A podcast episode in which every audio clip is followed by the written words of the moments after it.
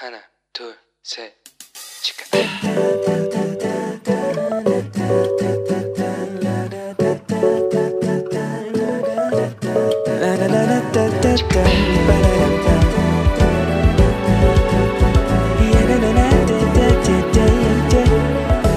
Here we go. Hello，你这个星期过得好吗？我是想帮你心中的问题找到好解答的好朋友 Annie。 哎，现在可能有朋友等着说，哎，Annie，你上个礼拜不是上上个礼拜不是说好要解答有朋的问题吗？为什么上礼拜没有讲啊？哎，对不起，sorry 啦，大家。上礼拜因为我们石头播出满一周年嘛，对不对？那那个节目呢，我早就已经录好安排好了。那其实我也想了很久啦，不过最后我还是决定就好，先按照我们原本的档期行程下去跑，所以这一集只好延到这个礼拜喽。不过这个礼拜的这一集一样是有上下两集，好不好？所以这礼拜的听完，你可能觉得嗯，解答还没有听到，那我下礼拜还要再听。然后好，我们再来复习一下。有朋他想要知道的是，他要怎么样表达才能够让别人重视他的想法，对吗？但是我们后来发现，他其实更进一步想要的是，当我们对下一步还不是很明确，可是身边又有很多人，又或者是说很多长辈在给意见，但是我有一个时间的压力的时候，那到底该怎么办呢？好，所以我就跟大家谈到了一件什么事呢？也就是说，我们做决策的时候，我们经常会陷入一个叫做“赢家诅咒”的陷阱里面，对吗？也就是当我们有跟越多人一起竞标、一起竞争的状态之下，其实得标的人却往往是什么？对，输家。哇，这个观念大家记得哈，因为一般人在做决策的时候，其实很容易受到沉入成本的影响。也就是因为我们过去在做决定的这个过程里面，其实我们已经投资了很多的时间呐、金钱呐这些的成本，对不对？所以当我在做我到底该怎么办下一步的决定的时候，就很容易会去受到我们曾经付出过的这一些的成本的影响。那如果经常听我们节目的朋友，你应该会开始慢慢发现一件事哦，就有些时候，就是有些朋友来问问题，但是最后我可能没有回答他原本的那个问题，但是反而讲了另外一个，就是原本这个提问的人不觉得是问题的问题，又或者是说他没想过那是他的问题的问题的答案，很吊诡，对不对？啊，各位，我必须要跟大家分享一下，其实。这就是心理学嘛，对不对？心理商谈哦。好，假设啊，你是因为啊被男朋友或女朋友劈腿啊分手，我们去心理商谈。那精神分析学派可能会怎么样？可能就会在经过十次的面谈之后，然后跟你讲，哎，你的这个问题其实一直在循环，你有发现吗？那你的生命呢，终究会一直出现这种三角关系的课题。那你又很很好奇啊，但我又没有当过别人小三啊，对不对？我也没去讲过别人男朋友女朋友啊，为什么我就会有一直有这三角关系的课题呢？然后心理咨商师可能就会告诉你，嗯，你这个问题呀，应该是源自于你跟你父母亲的恋父恋母情节。像哈，我虽然蛮喜欢我爸妈的，但我可能还不到恋父恋母情节吧。又或者是说，没有，我才不要像我爸或我妈那样嘞。各位，这就是术语里面讲的厄狄普斯情节，或者是厄勒克特拉情节。然后呢，我们要。他又要再告诉你说好，我们所以我们现在要重新开始去找出这个情节的开始，所以你会觉得，嘿，怎么我来了十次，那问题还是没有解决，而且又要重新开始了呢？大家幸好我不是走精神分析学派的，所以我们不用花那么久时间。那其实再加上，我就说现在哦，每一个来到我面前的人，我都会想，哇，这是上帝最重视的人哎。那上帝让他来找我们，对不对？我们一定要好好的、认真的解开他的疑问，对不对？我们当然不能可以随便给一个答案，我们就了事啊，对不对？所以我们要认真的去看看，那他现在这个问题到底是不是他真正的问题呢？各位，你要去想哦，如果你的问题哦已经困扰了你两天、一个礼拜、三个月，甚至说是一年、三年、五年，你都在这样的一个循环里面。你会期待你问到一个人，他五分钟、十分钟，他就可以让你哇哦！我突然茅塞顿开耶，这样子的觉悟嘛，然后你就会马上改变吗？我跟你讲，我以前会真的，而且我以前呢，就是我遇到问题解不开的时候，那时候我就在想，我一定是哪一根筋不对。现在呢，如果只要有一个高手，有个老师来告诉我，只要打通我任督二脉就好了，对不对？大家一定想说，哎哎，你是不是以前武侠小说看太多啊？好，大家记得一件事情吗？上帝有带以色列百姓出埃及的时候，花了多久的时间？嗯，猜猜看，多久？好了，不要猜了，其实就只有一天哦。根据这个出埃及记的十二章第三十七节里面写到，当时啊，一共有六十万的成年男性逃离埃及，对不对？诶，这边只有记录到男性的，那如果以此类推，那再加上他的太太呀、妇女呀、小孩一起逃亡的人数，大约估计在两百万人左右。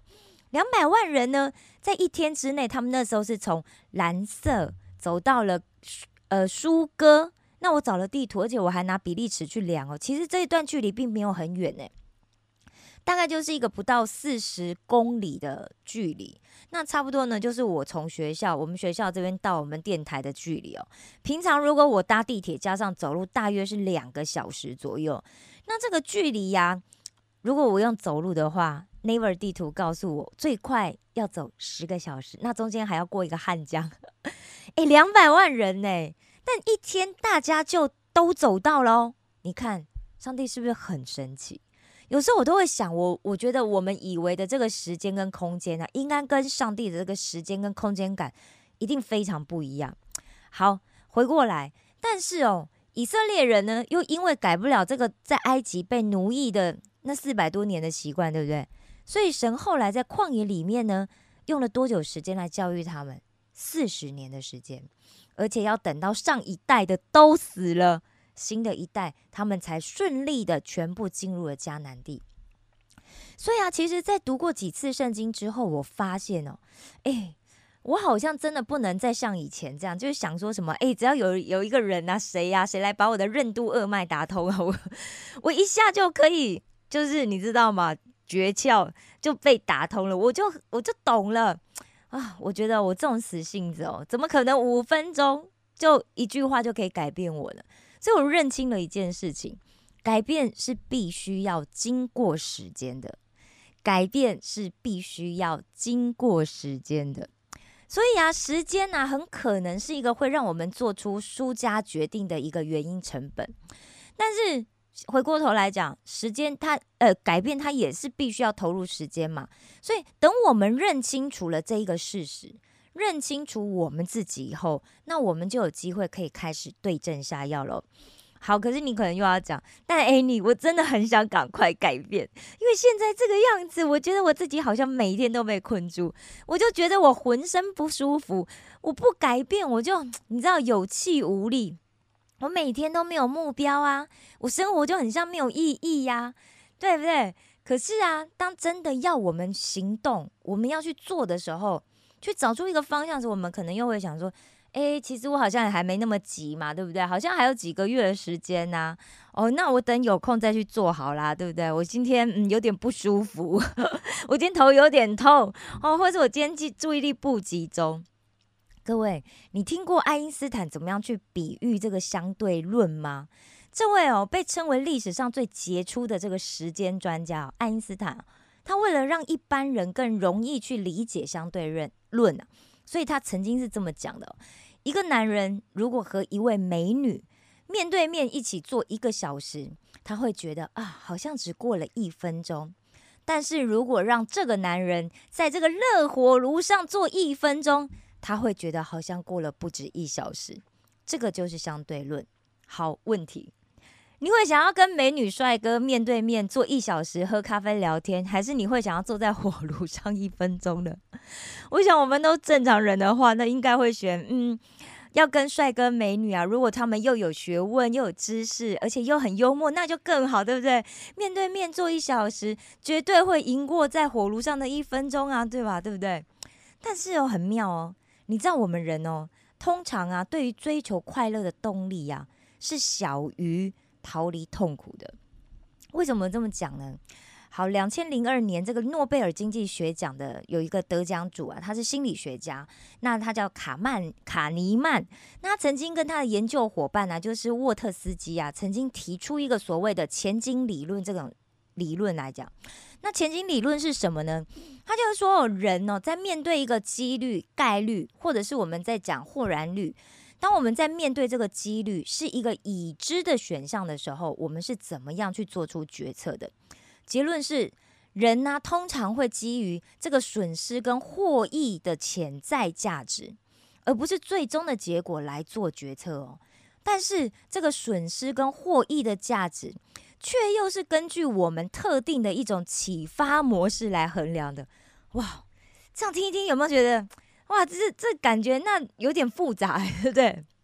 好，那我们用一个简单的简单的比喻哦，就是这跟启启发模式有关系的一个实验，它叫做一个损失规避。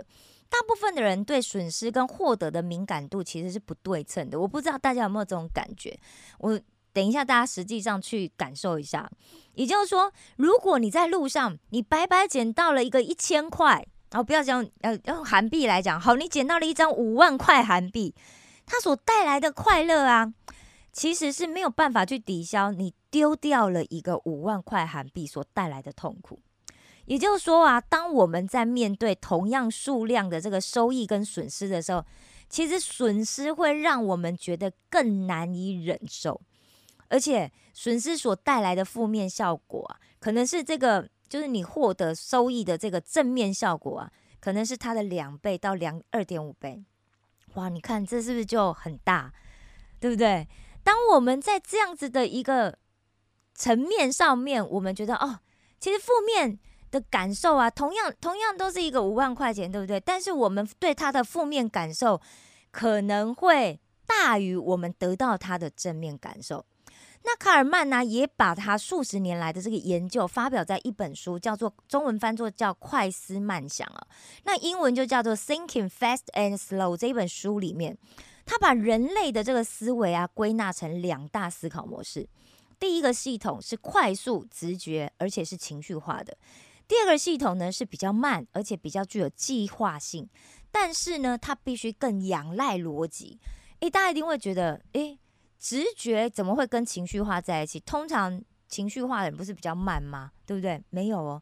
所以你仔细去听他里面这样讲，卡尔曼他根据他自己对这个损失规避的研究来解释说，人呢其实在这个理性跟非理性的动机里面，也就是说这两种思维系统里面呢，它的一个关联性，以及这两个系统它是怎么样去互相补足各自的弱点。